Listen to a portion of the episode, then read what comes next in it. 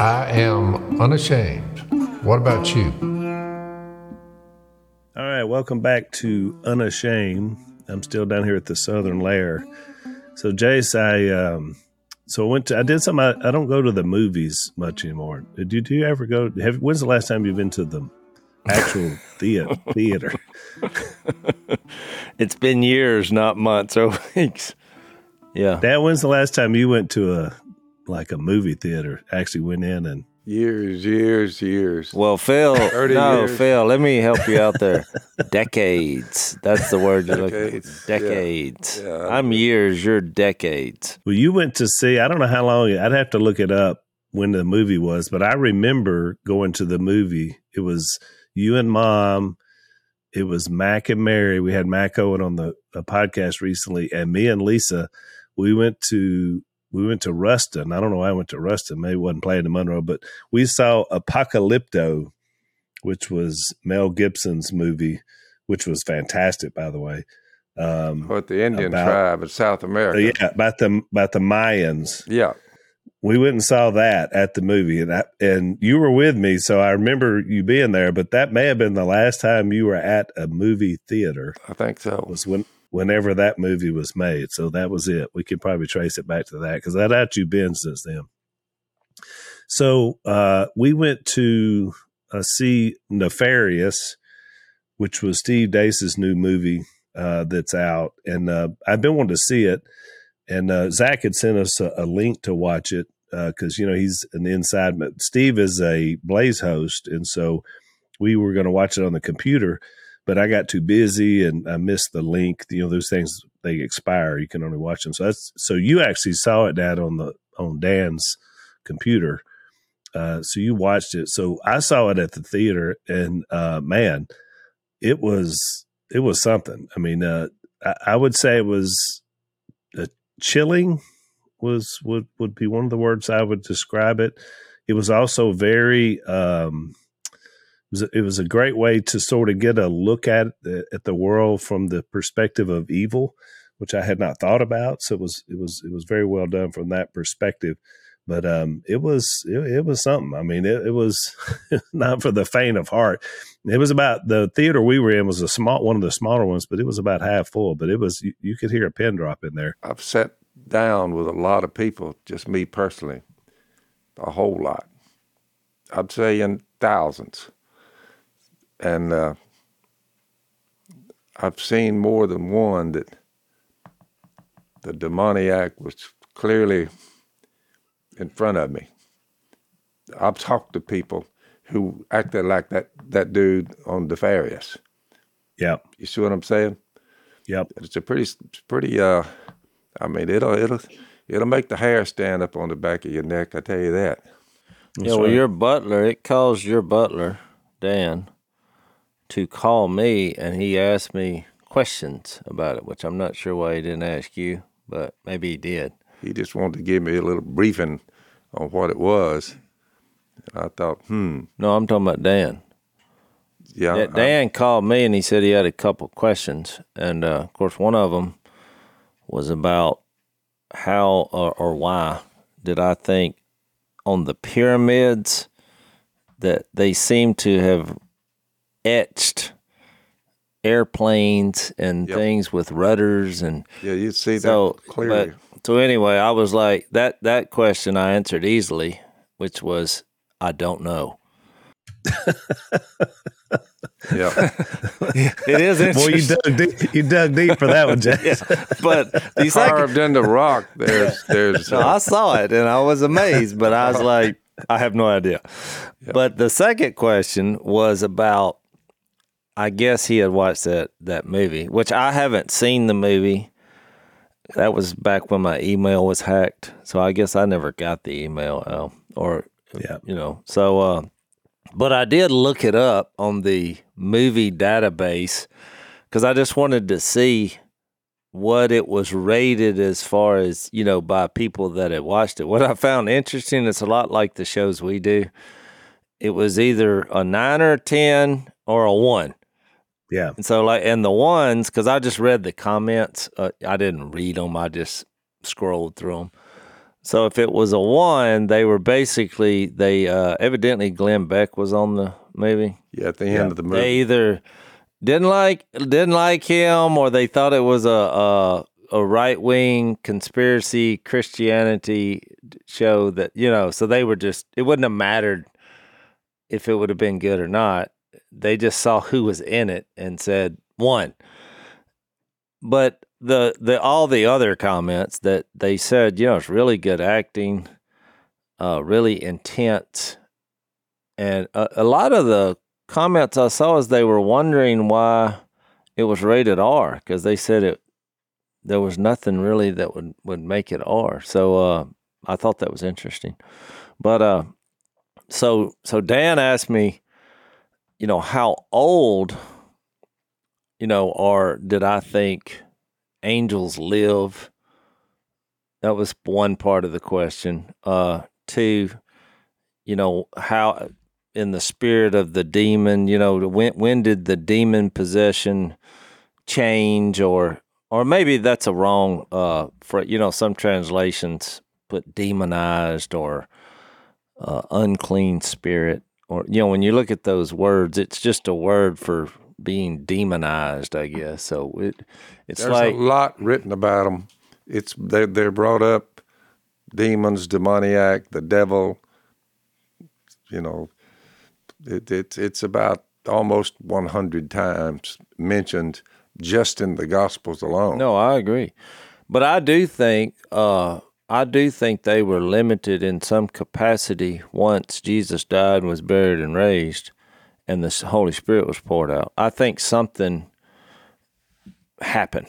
Now, I don't think that they necessarily left, I think, but I think they were limited in that if if you uh, surrender to the Lord and receive God's Spirit, you know, because then you get in the later books, you know, it says resist the devil and he will flee from you. receiving God's Spirit is the common. I mean, is the is the is, is the verse you need to remember when it Yeah. comes to the demoniac. It, you have got the Spirit of God, which in you, which that keeps the evil spirits out of you. Well, right. in Uh, my humble opinion. That's one of the that's help coming from heaven. I mean, think about it. You're not going to get out of a demon. You're not going to get love, joy. You're not going to get peace, patience, kindness, goodness. You, you, you, it's not. You're not going to that. That doesn't come from evil. You see what I'm saying? yeah. That's good fruit when you see that. So basically, it's just uh, the when you see the fruit of the spirit, you can tell if it's that or the fruit of the devil himself. It you can spot it easily. There's some some uh, horrific things going on worldwide, and there always has been. And uh, so evil is as real as it can be. I mean, just look around for crying out loud. Yeah. Well, I think about that verse in uh, Second Timothy two, in verse was it twenty four, where it says, In the Lord, and the Lord's servant must not quarrel; instead, he must be kind to everyone, able to teach, Yep. not resentful. Those who oppose him, he must gently instruct in the hope that God will grant them repentance, leading them to a knowledge of the truth, so that they will come to their senses and escape from the trap of the devil who has taken them captive to do his will. No doubt about it. So I think that's the strongest verse you'll find in, the letters about if you allow, you know, your heart to go down an evil path, then you're, you're setting yourself up for this kind of captivity. And, Yep. and maybe, so I, I, I think that's where we're at now. I mean, I don't, I'm interested to hear what you think, Al. But It's worthy of note that Jesus, there are so many in Matthew, Mark, Luke, and John. We'll see it, but it's coming up on us in a little bit. We're studying uh, Luke. Luke. So you see it there too. So I would just say, uh, you know, you read that Ephesians 6, uh, put on the full armor of God so that you can take your stand against the devil's schemes. For our struggle is not against flesh and blood. Now, this is critically important. You say it's these people that we run up on. You can't you, you have to have your eyes wide open when you're talking to them, because what we're struggling with, we're against the rulers. So it seems to be organized against the authorities. It seems to be more organized and against the powers of this dark world and against the spiritual forces of evil in the heavenly realms. That's where our struggle is. Well, that's nothing to fool with and take lightly at all. I mean, he's there. I mean, this Nefarious, they, they, they gave you a good picture. And I, well, I'll say again, I've talked to a lot of people in the last 50 years, and I've seen some. It, it, I said, whew, I said, man, I mean, it, it's, uh, it was demoniac. It was a demoniac de- demon. We know from the scriptures, we certainly see a lot of the substructure of angelic forces, right? Yep. We know there's archangel, so there's there's almost a military like structure in the angelic forces, and we see that. You know, we know from Daniel there's there's fighting that goes on. There's there's these forces uh, against each other. So you know that there's the same some sort of structure in the same way on the evil side. So which the movie kind of got into that in terms of titles and structure. So there's all that that has we know has gone on from a from a scriptural point of view. So spiritual forces, you know, are lined up and they're there and you, yep. and it's clear from scripture and so you see that and so you know when you see that battle that goes on it rages and so you know when my theory has always been that when jesus was here and there were all these questions about why he was here that that's why you saw it kind of bubble up even more so probably you know to the surface and you saw that even more so i think that's why there's so much going on i've heard human beings in a joking matter say, but the devil made me do it. The devil made me do it. Well, right. I take that very seriously. Right. Oh, me too. Very That's seriously. Right. It's, it's, definitely not something to joke around. We know that nope. even from Jude, right? We want to take this very seriously. Satan and his forces is no joke. That That's much exactly I have right. learned in 50 years talking to people about how to get get Satan get, get out from the clutches of Satan. It, yeah, exactly. It's, it's well, I think there's a fine line because you don't, you know, I think back in this day, which it never, you know, of all the demon possession stories that you read in the Gospels, it never tells really about what happened before their life. It just, you just come up on the scene and there's a guy in a you know chained to a to a graveyard. And also, uh, you don't read much about God stepping in or Jesus stepping in and and blowing them all to bits, killing them. Yeah. No. Right. He. It, it's not like he. You know, he threw the the, the well, Jesus. He, Jesus.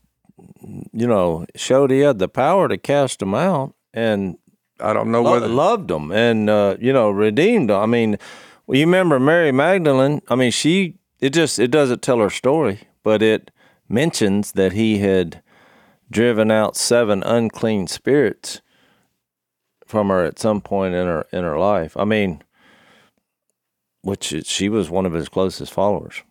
Yeah, exactly.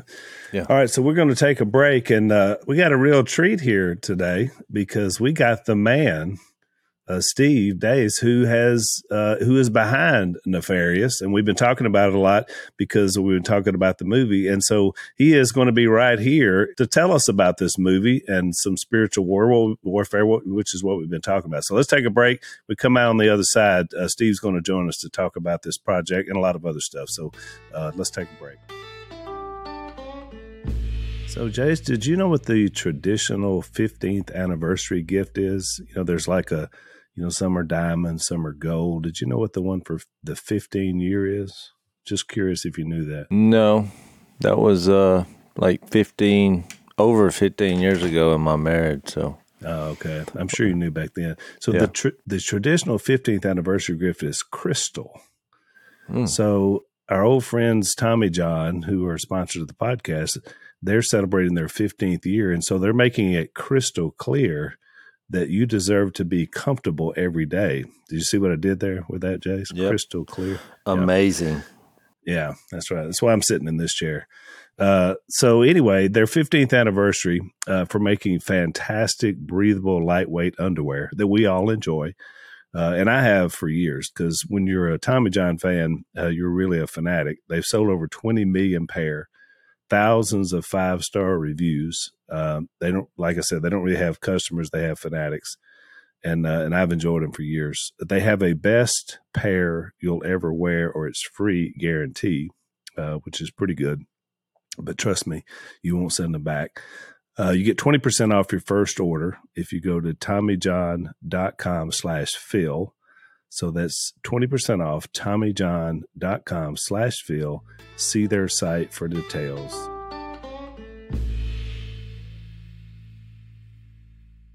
All right, so we're back with Steve Deace. Steve is a is a fellow uh, Blaze host uh, which is great. He's uh, he has co-authored uh, and authored many books. He's a fellow believer uh, and an unashamed proclaimer of the gospel. Steve, welcome to the Unashamed podcast. We should have had you on before now, but uh, belatedly welcome to to Unashamed podcast. It's an honor guys. And I don't know if I ever told you this, but back when I was uh, writing for USA Today, when they would still uh, employ people like me, now we are unfathomable to even consider. Uh, but uh, when when Phil had the whole uh, thing where I think it was GQ where you just recited the birds and the bees and everybody lost their bowels over that, right? yeah. and, and, they tried to cancel you all. Uh, I actually wrote the column for USA Today at that point in time defending you guys, and it was the second most read column of that year for USA Today. So it's a pleasure to be with you. Oh my goodness! So so Steve, I, so I, I was when I was researching a little bit about your stuff you had done done. Obviously, because we all know about the movie, which is what we're going to talk about. But so I sent that article to Dad and had Dan because you know Dad doesn't do computers uh, mm-hmm. or phones, and so I had I had Dan print it for him. And so when we came on air this morning, Dad Dad said, and he didn't have his earphones on, so he couldn't hear me. He said, you know, for some reason. Al sent me an article that Peter Doocy at Fox News wrote about me a few years ago, I, and I didn't even know uh, about it. Of course, I don't know where Peter Doocy cat isn't he the weatherman? I don't know. I, I, I don't know. I, was, I saw him on Fox News one time. I got so tickled. Hey, hey, hey don't get me tangled up in this all this high tech world. I'm I'm I'm I'm standing back so, behind it. No, so Steve. So you were so you were uh, mistaken for Peter Doocy this morning. So yeah, I thought that right. was pretty funny. You get a kick. That is funny. It. Yeah, thank you. I don't know Peter would find it funny, up. but I do. Yes, things are clearing up the further we go this morning. Yeah, you're getting some clarity, Phil. That's good. But welcome but to the computer world. I'm not used to it yet, my man. So, Steve, we do owe you a uh, belated 10 year thank you for that uh, defense uh, of us in 2013, because I did read that article and it was very good uh, from 2013. So, we appreciate that. So, I was, so before you came on, we were talking in our first segment that I just went and saw the movie here. I'm in Gulf Shores. And so I went and saw the movie here a couple nights ago in the theater. Uh, and it's amazing. Uh, oh, it, thank you. Oh, so good, so well done, so well acted. And there's there's so many things we want to ask. Of course, we were talking about it in relationship to, you know, spiritual warfare and just you know so much to to unwrap and discuss. Uh, but but I just wanted you to tell our audience a little bit about sort of, you know, what your thinking was making the film. I mean, obviously you you've written a couple of books that, mm-hmm. that sort of were the basis of it, right? So tell us mm-hmm. a little mm-hmm. bit about just the process because or what landed it here and how it came to be. And then I want to break down a little bit about some of the stuff that's in it.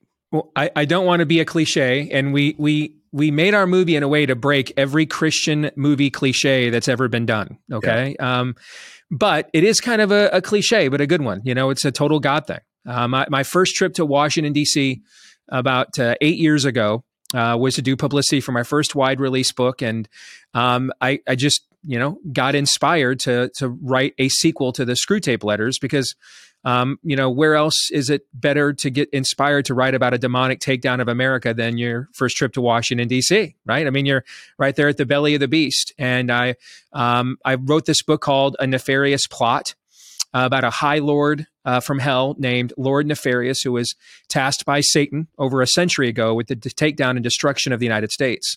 And in order to prove to his master that his plan has been successful, he lays it all out in detail names names, connects dots, real people, real historical movements, figures, how he did it. Uh, and he puts it all in writing and in our faces because the fact that we won't believe it, we won't turn away from it, um, is is we're oblivious to it. That's how he'll prove to his master, the devil, that his plan is irrevocable, and now his master may move on to his next stage of dominion with America out of the way. And um, you know, my show was really young at that point in time. I was in syndication with a network that doesn't even exist anymore, and and and so we only sold a you know four, five, six thousand copies. It was a modest you know success at that point in time. And I I just thought you know it was a clever idea maybe I had, and I was going to move on with my life and see where my career took me. And about six months later, I get a phone call out of the blue from someone I didn't know at the time, uh, a name everybody knows. Glenn Beck calls me out of the blue. Uh, and he says, Hey, a mutual friend of ours gave me your book, man, and it blew my mind. And I'd love to have you on talking about it. And I said, Well, Glenn, with all due respect, I, I don't want 10 million people to know about this book I wrote, so I'm going to pass. I was on the very next day uh, for an entire hour. and uh, and uh, um, driving around Burbank, California that morning was uh, a guy named Chris Jones, who's part of a producer team at what's called at uh, Believe Entertainment and they had been part of the producer team at uh, PureFlix. Um, the uh, his other co-producers, guys, you guys know, Cary Solomon and Chuck Konzelman wrote the script for God's Not Dead, which yep. was a massive success, and they kind of wanted to break out on their own and and and and direct their own features. Now they were getting set to start pre-production on a movie called Unplanned, which turned out to be a phenomenal film mm-hmm. uh, based on Abby Johnson's memoir of her time at Planned Parenthood, and they were wondering what their next movie was going to be, and they'd always wanted to get into spiritual warfare, Frank Peretti kind of stuff, but how do you do that in a way that doesn't glorify evil. Yep. Um, at the same time, that's a tough thread to, or, you know, uh, to needle, um, and uh, or tough needle to thread. I think uh, maybe the other way around. And so, you know, they uh, they heard me talking about this book for an hour. They they go get the book on Kindle, go back to their office, and you know they're just blown away. And I get an email that night. My wife's at a women's retreat. Our kids were still uh, younger, so I'm doing dad duty. I put them to bed. I go down to the man cave to play Madden to unwind and uh, I get this email alert. Uh, hey, my phone says, "Hey, we, you know, uh, my name's Cary. We want to buy the movie rights to your book." I was convinced it was a Nigerian prince scam and deleted the email and moved on. and uh, did I, ask, you know, little ask you for four hundred dollars to get him out of a, a situation. yes, exactly. yes, yes. And uh, the little voice in the back of your head, your Holy Spirit puts there every now and then, so kind of says, eh, "You might want to rethink that decision." You know. And so I went and got uh, the email, looked them up, found out they were real people and, um, you know, over the next couple of months, we negotiated and had a movie deal. We had to wait for Unplanned and that process to go through. And uh, we were going to start right away. And then COVID hit. Uh, and then uh, the, literally the, the week that Gavin Newsom reopened California, uh, in January in, in, June of 2020. Uh, I flew out to Burbank and we spent three days out there storyboarding the movie. Much of that, I'd say 85%, 90 of what we storyboarded is the story that you see in the film. Cary and Chuck then from there wrote an incredible script. I mean, it's just in, it's just a fantastic script. And um, and then along the way, though, guys, we have had I can't even tell you literally everything you can imagine. Uh, we had uh, the uh, the IATSE crew union um, in, a, in a right to work state tried to hit us with a frivolous uh, labor lawsuit. And why do I call it frivolous? Because they hit us with multiple counts. Uh, last month, we actually beat them in NLRB court on all counts but one. Okay. And it was the, and, and, it was almost like the judge said, Hey, I, I don't want the mob to, to, to burn down my brownstone tonight. So I'm going to find, I'm going to find for the trans woman on set, make sure she gets her $3,500 in back pay. But think of how frivolous your claim has to be if you lose that badly to a Biden National Labor Relations Board court. Okay. wow. I mean, we had, uh, Cary and Chuck both went into the hospital during Delta variant with uh, COVID pneumonia. Men of their age, uh, men of any age, it was a flip of the coin, man, if you were coming out of the hospital for yeah. COVID during that period of time. So we weren't even sure they were going to live. We, we've nearly have been shut down multiple times. Uh, I mean, I, I just, I, there was an instance when Cary and Chuck and the, their, their priest buddy, who's a Vatican trained exorcist, they were uh, staying in an Airbnb in Oklahoma City while we were filming there. And uh, one morning they get up and they hear an animal causing a commotion in the home, and they think for sure it's like the left out pizza boxes and stuff because they're no, you know, kind of bachelor padding it. And instead, the uh, squirrel went into this room where they had set up an altar for their priest buddy to hold mass every day before they went to shoot the movie.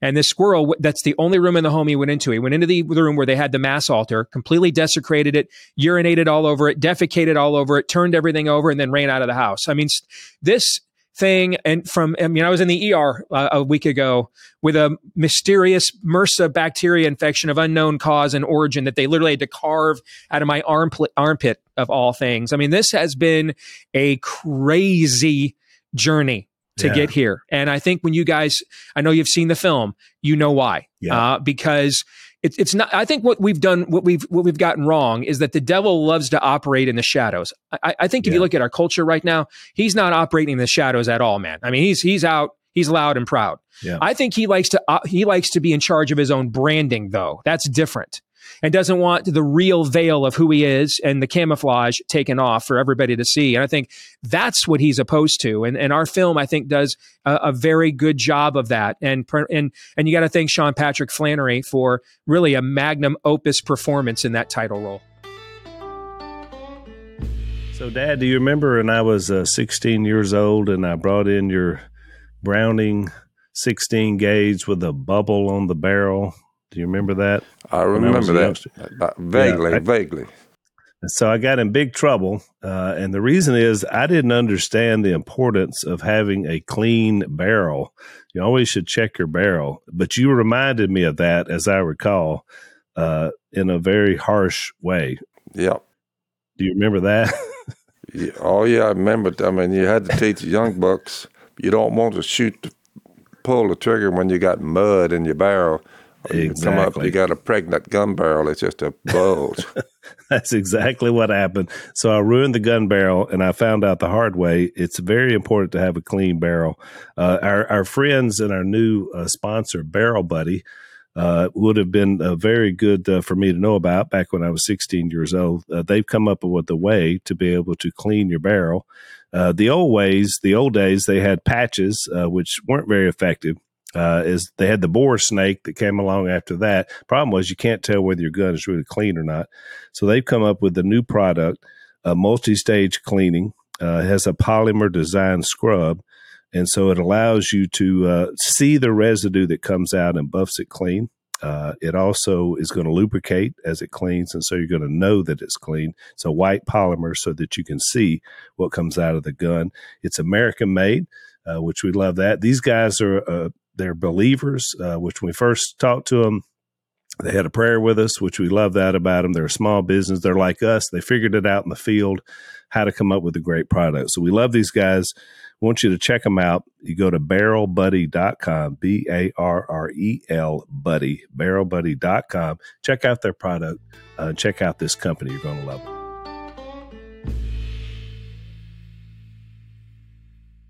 Well, and you know, it's interesting, Steve, because I hadn't thought about this until you just described that. Uh, because I knew, because I kind of been following, so I knew about some of the issues. I didn't know about everything. But it, it's interesting because not only are you talking about going up against spiritual forces in dark places, but also just the nature of the movie. You're also going up against just regular forces of evil that are right in in plain sight. You're right. I mean, Mhm. you know, what political forces. I mean, all the other things that are also kind of you know pulling for the dark side. And I thought it was interesting because you mentioned about darkness and evil. It's not so much Satan being in the dark, but people are in the dark about who's Mhm. actually pulling the levers, right? Which I, I Mhm. thought the film really deals with in a powerful way. So I want to ask you because so I had some different takes on the film, just and I came right home and jotted these down because I knew we were going to have you on the podcast. So a, a few things that I felt like were really interesting, and I want to hear your take on them, just Sure. from from my perspective. So one of the things was the film really impacted me because it was a perspective from evil's point of view that I had never thought about. I mean, I, I thought that was so brilliantly done. In other words, you know, we get to actually hear because we don't think about it. The idea about what what a, what does evil think mm-hmm. about? You know, and, and I thought the film really dove into that well because by hearing from this demon, in the dialogue back and forth, in, in, you know, in this in these two characters that are that are having this conversation, and it was so intimate. Is what made it so powerful to me watching the film. You know, he- hearing him use the words when he's speaking of God, this demon, he calls God the enemy, you know, and he calls Jesus the carpenter. And so he never uses their names that we would call them, you know, Mhm. as believers. And so I, I just found that fascinating from evil's perspective. And so I don't know, does that, and I haven't read your book, which now I can't wait to get it and read it. I think I actually have it somewhere in my house. I've got to find it and read it. So, so t- talk a little bit about that, about just the idea of looking at things from evil's perspective and how that kind of plays into not only the film, but also into your books. when I when I wrote the book, um, basically at that stage of my own faith walk, and I, I mean, I got saved when I was 30 years old in 2003, and so I wrote the book about uh, a little bit more than a decade after that, and uh, so everything I'd been through from discipleship and spiritual training to renew my mind, everything from Augustine to Josh McDowell. Uh, it, it's kind of a culmination of those influences, and and I, I thought because I wanted unbelievers to pick it up and understand it, I, I decided to, to, to you know, uh, take. I'm kind of a go big or go home, don't ask for permission, uh, beg for forgiveness kind of guy. Okay, and so I decided to borrow a page out of Milton's Paradise Lost and add some creative license of, of subtext of things that uh, that might help believers, uh, non-believers, understand the fullness of the of the biblical text. And I I tried to do it subtly in a way that you know didn't interpose my own viewpoints on it. Um, and and and to do that was to explain why do they do things if they know they're going to lose right? If they know they're going to lose then what is their motivation? And that all comes out in the book. And and that's and they and Cary and Chuck borrowed heavily from that in the film. Those Yeah. themes are addressed heavily in the film right out of the book that sort of theorem. And uh, and the idea that um, they can't they can't bring themselves to pronounce something of holiness from their own lips Yeah. um, it it it it it, um, it indicts them, it incriminates them, it Yeah. shames them, uh, and so that's where these monikers like the carpenter uh, in the book God's referred to as you know who or the enemy, Yeah. uh, or or or you know your daddy, things of that nature. A, a form of demonic in, in philosophy we call this reductionism Yeah. The idea of taking a meta point or an eternal truth or an absolute truth and reducing it down so it loses its power, loses its potency, uh, in, amidst moral relativism. And so Cary and Chuck did a brilliant job borrowing from those themes uh, that are in my book uh, as well. And one of the things that really drove all of us, and there's a wide range of theological opinion. I mean, Cary and Chuck got saved, you know, uh, they're, they're uh, as as Catholics in the 70s. They're they're kind of your charismatic Catholics. I call them Pentacatholics. All right, they're they're a very they're a very interesting concoction of the, theological tribes. Uh, I'm the guy that puts the fun in fundamentalism, man. I mean, I'm, I'm Yeah. you know sola. What you what do you what church do you belong to, Steve? My answer is sola scriptura. That's my church. Yeah. All right, that's where I go. All right, and so and I think we all played off each other with this one desire that we recognize that this culture for a generation has heard the softer side of Sears. It's heard the soft sell. It's heard from all of our buddy priests. It's heard. It's heard from all of our Hawaiian shirt uh, uh, wearing uh, uh, suburban pastors. Mm. Everybody with a with a pleated, uh, you know, or a pair of pleated khakis. It's heard from them all. It's it, it's heard from all the buddies, it, and it didn't make a dent. It made no dent in what's happening around us at all. Instead, Yep. the darkness only grows.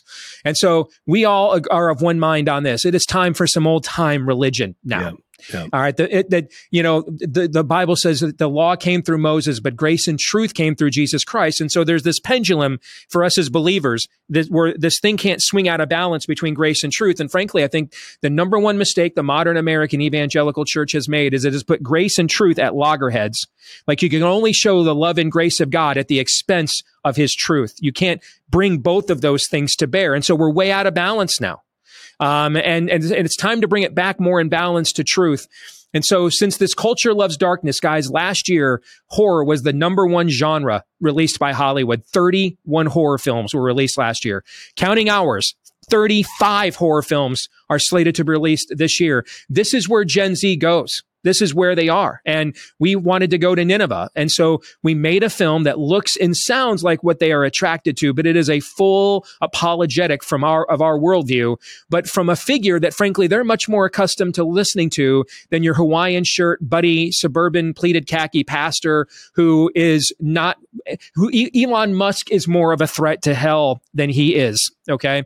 With what he, with what he's doing at Twitter, even though, uh, he's a transhumanist. And so, uh, you know, and I've got, I've heard people say, well, you know, we wanted to hear the name of Jesus proclaimed. You, you get to hear a high lord of hell, mild spoiler, you get to hear a high lord of hell look into a camera and tell you in, in, in a thousand movie theaters nationwide, quote, the cross was our greatest mistake.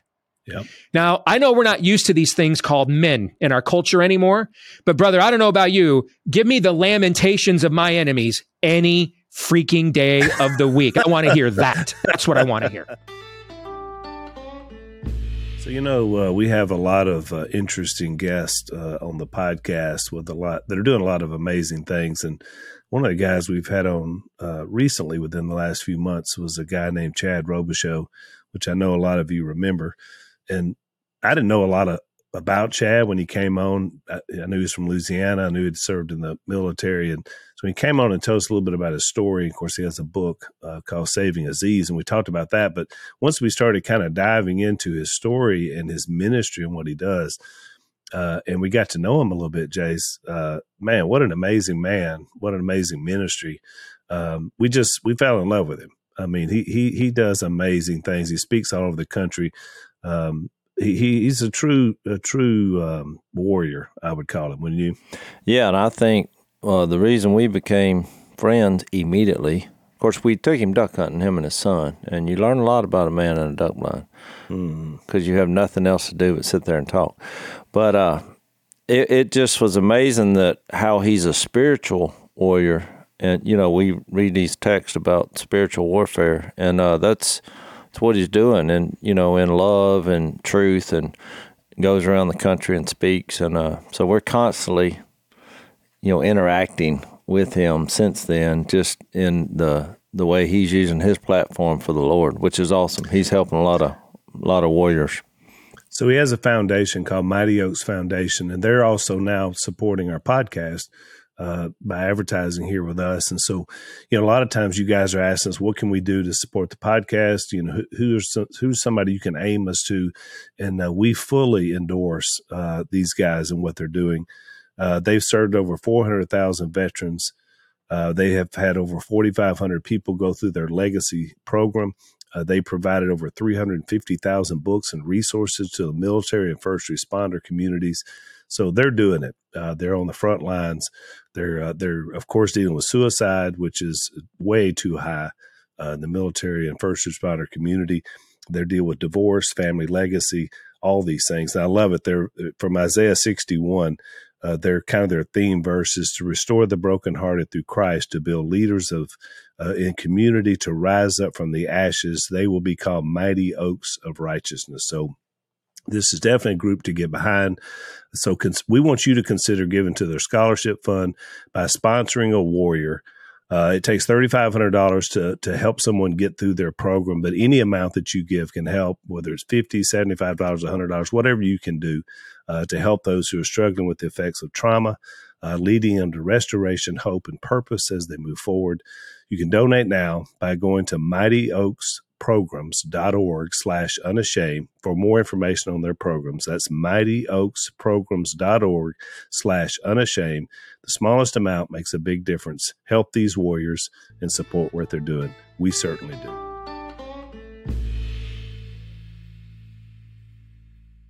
To your point, Steve, so it was interesting you said that because I, I was going to ask you about this. So when we came into the theater, it was 20 minutes of uh, previews, mm-hmm. and it was I think I counted them. It was seven horror movies. I know that that were that were uh, previewed before the film, and in all forms of. And it's so funny. My wife kept leaning over and said, "Nope, nope." No, no. you know, every, time I was like, no, no, no, no. And so, you know, but it was the genre. You're right, and and it was, and and I looked around, and everybody in the theater was about my age, and so no, none of us were going to go see any of those other movies. But you're right. It was the idea that it was speaking into into that culture, and I thought another thing that was brilliant about the dialogue in the movie it was a very provocative and I thought very effective way to argue some of the issues uh, that that we're very passionate about. And I thought the life issue uh, mm-hmm. was one of the things. Of course, that's big, of course, for us and for especially for my wife and I. But I thought the way that that came out uh, in the discussion, in particular to the character of the the attorney, I, I, thought was was very very moving and powerful. And I mean, and I and we were both moved, you know, in, in the moment of watching it. And so that was just another really brilliant way I thought of really dealing with some things, you know, again that, that were that made sense in the dialogue that maybe people hadn't thought about. So maybe it was a way to you know convince some people and change some hearts and minds. That's and and that's why we did it. I mean, we we are looking at where this where Western civilization is right now and that's the US included. And and and and guys, we are we are up against the very boundary to the mouth of madness. Like our toes are right on the flipping line right now. And and we're about to belly flop into Abaddon right now. We're we're, we're dipping our toe in the water. Maybe we're maybe we're ankle deep in the water, thinking, "Eh, maybe it's not that bad after all." And it's very clear going to this culture that is that is getting affirmation everywhere. Maybe in another era, you know, maybe in another era where dads were more old school and distant and it was hard to understand the love of God in my life, that it was like, like, you see that in Jesus revolution. In another era, you know, maybe people needed to hear more of a grace message. But in this era, everybody feels affirmed for everything. They're getting affirmation everywhere. So to try to go to them as a lead pitch and say, um, come, come, come confess you're a sinner while I tell, uh, uh, while I affirm you, while I'm nice to you, nicer than God to you. Uh, why do I think I need that? Instead, what they need to be shown is the true origin of what they think are smart, progressive choices when they're really pagan, regressive, and destructive choices. They need to be shown what the true origin of that. Uh, where, where these ideas really come from, and our and our and our our, our antagonist I'm sorry, our protagonist, uh, played by Jordan Belfi, he walks in there smart, atheist, smug. Yeah. He's got all the answers. He knows it all. And by the end of this movie, he's completely wrecked because he is forced to come to grips with the fact there are forces at work in this world that he otherwise cannot explain. And now he has to go search for what are the answers and antidote to those forces. Well, I just thought, you know, I, I didn't watch the movie, so I did the worst thing you can do. I went to the database uh, for movies because before I watch a movie, I want to see, you know, where people rate the movie. And uh, so I noticed on the movie it was a 7.0, which was uh, above where I would watch a movie. I was surprised. I thought it would be lower just because I knew where it came from. And so I read the comments, I browsed through them, you know, over a 100. And what I quickly found out was that it was either a 10, you know, 9 or 10 or a 1. And the one, yeah. So not bad. So kind of like my show, in other words. yeah. Well, look, we have something in common because every project that I've been a part of for the last 25 years, it's either a 9 or 10 or a 1. Yep. So, mm-hmm. I mean, you can look up Duck Dynasty. There's a lot of 10s and there's a lot of 1s. And mm-hmm. so, which tells you, you know, people have their mind made up once they put you in this little category. But what I was surprised about, what I was going to say, what stood out to me, because there's so many, you know, people that that's why this database, you know, I, I go there.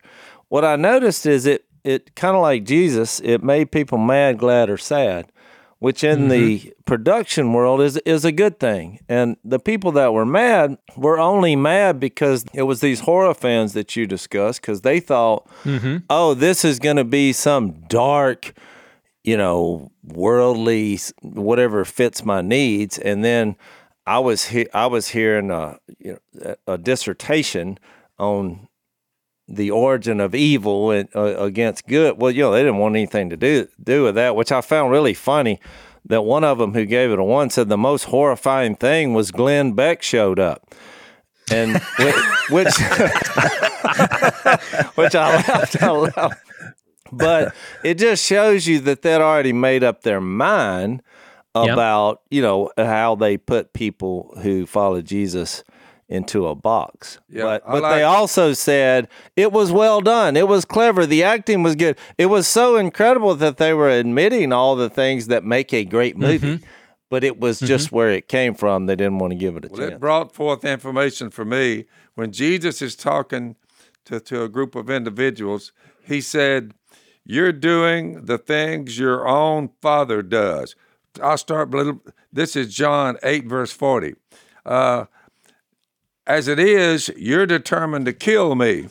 This, this much, and they did. A man who has told you the truth that I heard from God. Abraham did not do such things. You're doing the things your father does. We're not illegitimate children, they protested. The only father we have is God Himself. Jesus talking. Jesus said to him, If God were your father, you would love me, for I came from God, and now I'm here. I've not come on my own, but He sent me. Why is my language not clear to you? Because you're unable to hear what I say. Now, listen to mm-hmm. Jesus' analysis. You belong to your father, the devil, and you want to carry out your father's desire. Just look at our culture. He was a murderer from the beginning, Cain and Abel. He was a murderer from the beginning, not holding to the truth, for there's no truth in him. When he lies, he speaks his native language. He is a liar and the father of lies, Satan. Yet because I tell you the truth, you do not believe me. If uh, can any of you prove me guilty of sin? Jesus asked him. Where'd I go wrong? They were just sitting there looking at him. If I'm telling the truth, why don't you believe me? He who belongs to God hears what God says. The reason you do not hear is you don't belong to God. The point is, Satan in that text in John 8 is the father of murder and the father of lies.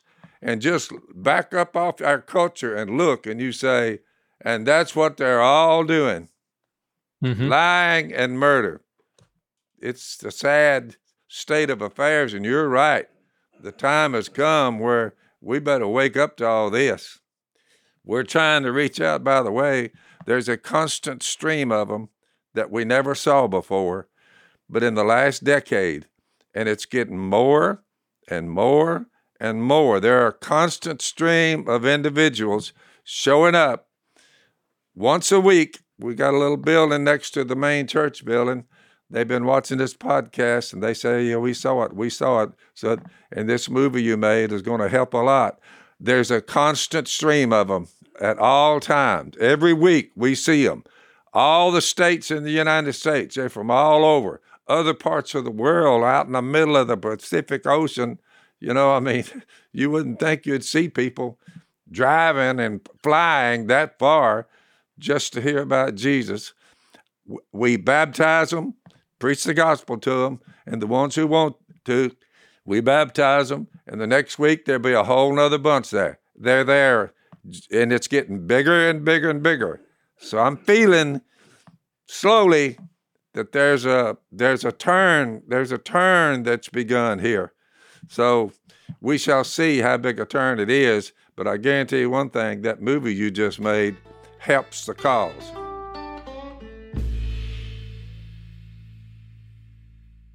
That's very kind, brother. And and that's we made the movie for two groups of people. Um, first and foremost, we made it for Ninevites. Repentance is potentially still on the table. Okay, um, and and one way that you find out, you know, there's there, there's sheep and wolves. My favorite quotes from Augustine: "There are many sheep without, but many wolves within." What's happened in the last era with this seeker friendlyism uh, in the church is there are wolves all throughout these our churches now. Um, everyone's a sheep. Everyone's a sheep. Well, if everyone's a sheep, then nobody is. There, what's the difference between the two? Sheep don't know and need a shepherd. Wolves don't want to know. They don't want to know. They know uh, and have rejected it. They are mal- they're malicious creatures.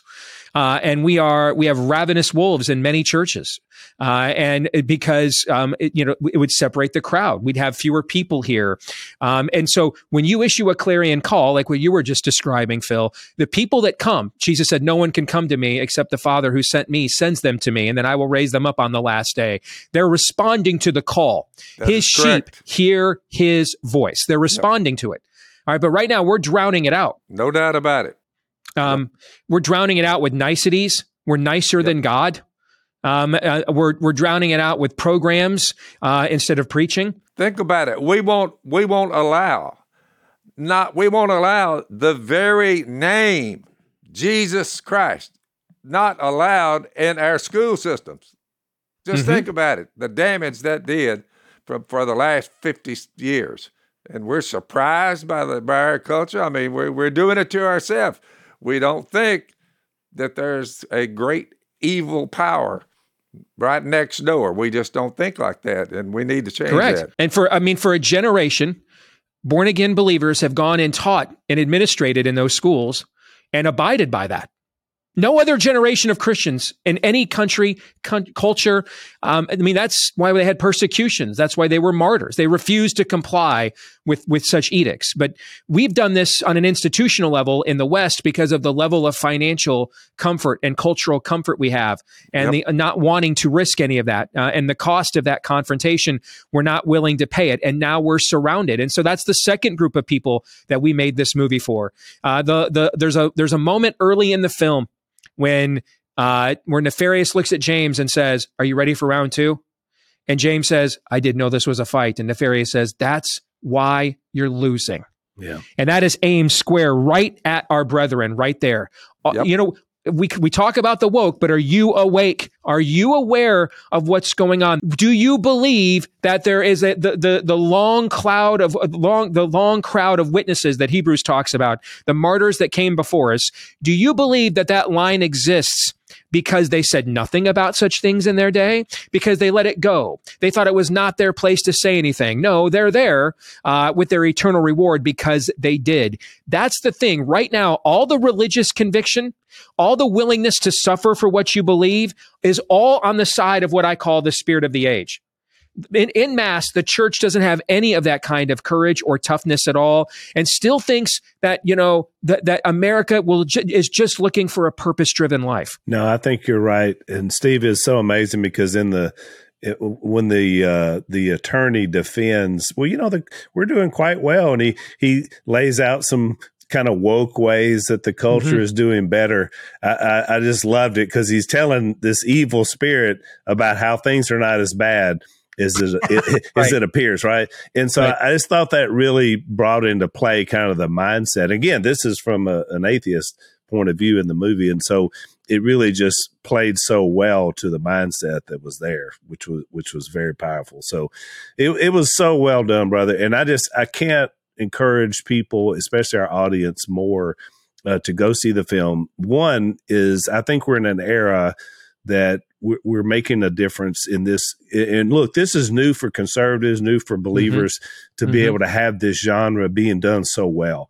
And so I commend you, Steve, and the team and all the people involved because we're finally getting a great product out there to tell our stories. And so I praise God for that. And we're sort of in that era. We're, we, we've got a movie coming out as well later this year. And again, it's kind of a, a faith a film buster because it's gritty and it's real and it's kind of like this. And so I'm Mhm. excited to see that God now is is opening doors for us to do that. And so you guys are helping pave the way for that. Uh, so I want to encourage people to go see the film uh, not only to be supported, but it, it's gonna it's gonna be effective, and you're you're gonna have some ways to be able to continue uh, the argument, which is powerful. Uh, Steve, tell folks where they can find your books and information and things like that, because it, it made me want to go back and, and read everything you've written just watching the film. So tell folks where they can find your books and things like that. just just a little point. A, a lot of people I've been surprised are coming out of Canada to come. They're driving from Canada or flying mm-hmm. to come all the way down to hear a 35 or 40 minute little speech about Jesus Christ. That's what's going on, and it's it's getting bigger and bigger. So I hope that it couldn't have come at a better time. This movie you just made. I mean, it got my attention, so I was all in, man. So keep it up, keep up the good work. Bring another one up after this one. I appreciate it, brother. That that means a lot coming from you guys. Uh, we all have a lot of respect for you and appreciate that. Props for sure. Thank you. And um, you got people want to follow my show, they can subscribe to the podcast. All my books are up on Amazon. The one that this movie is based on is called The Nefarious Plot. And if enough people see this movie, we will do the sequel, uh, which is based off the sequel book, A Nefarious Carol. Uh, and um, you can check at uh, um, nefarioustickets.com or whoisnefarious.com uh, to see about the film. Is it showing in your area around the country? Uh, we did good enough to make it into the top 10 as an independent film. That's very difficult to do. Uh, but da- now the fight is on uh, here in week two to hold on to our screens. Uh, the devil has dropped literally 13 movies on us in this release window in the last two months. All right. So we had to go up against five movies last week that were brand new, five more movies this week, and then another three next week to stay alive in the theater. So we need those of you that have seen the film to be ambassadors for the movie. The word of mouth has been great. Um, but we now need you guys to go and bring your church groups that were maybe leery of the R rating that we didn't deserve and everything else that they've done to shut our movie down.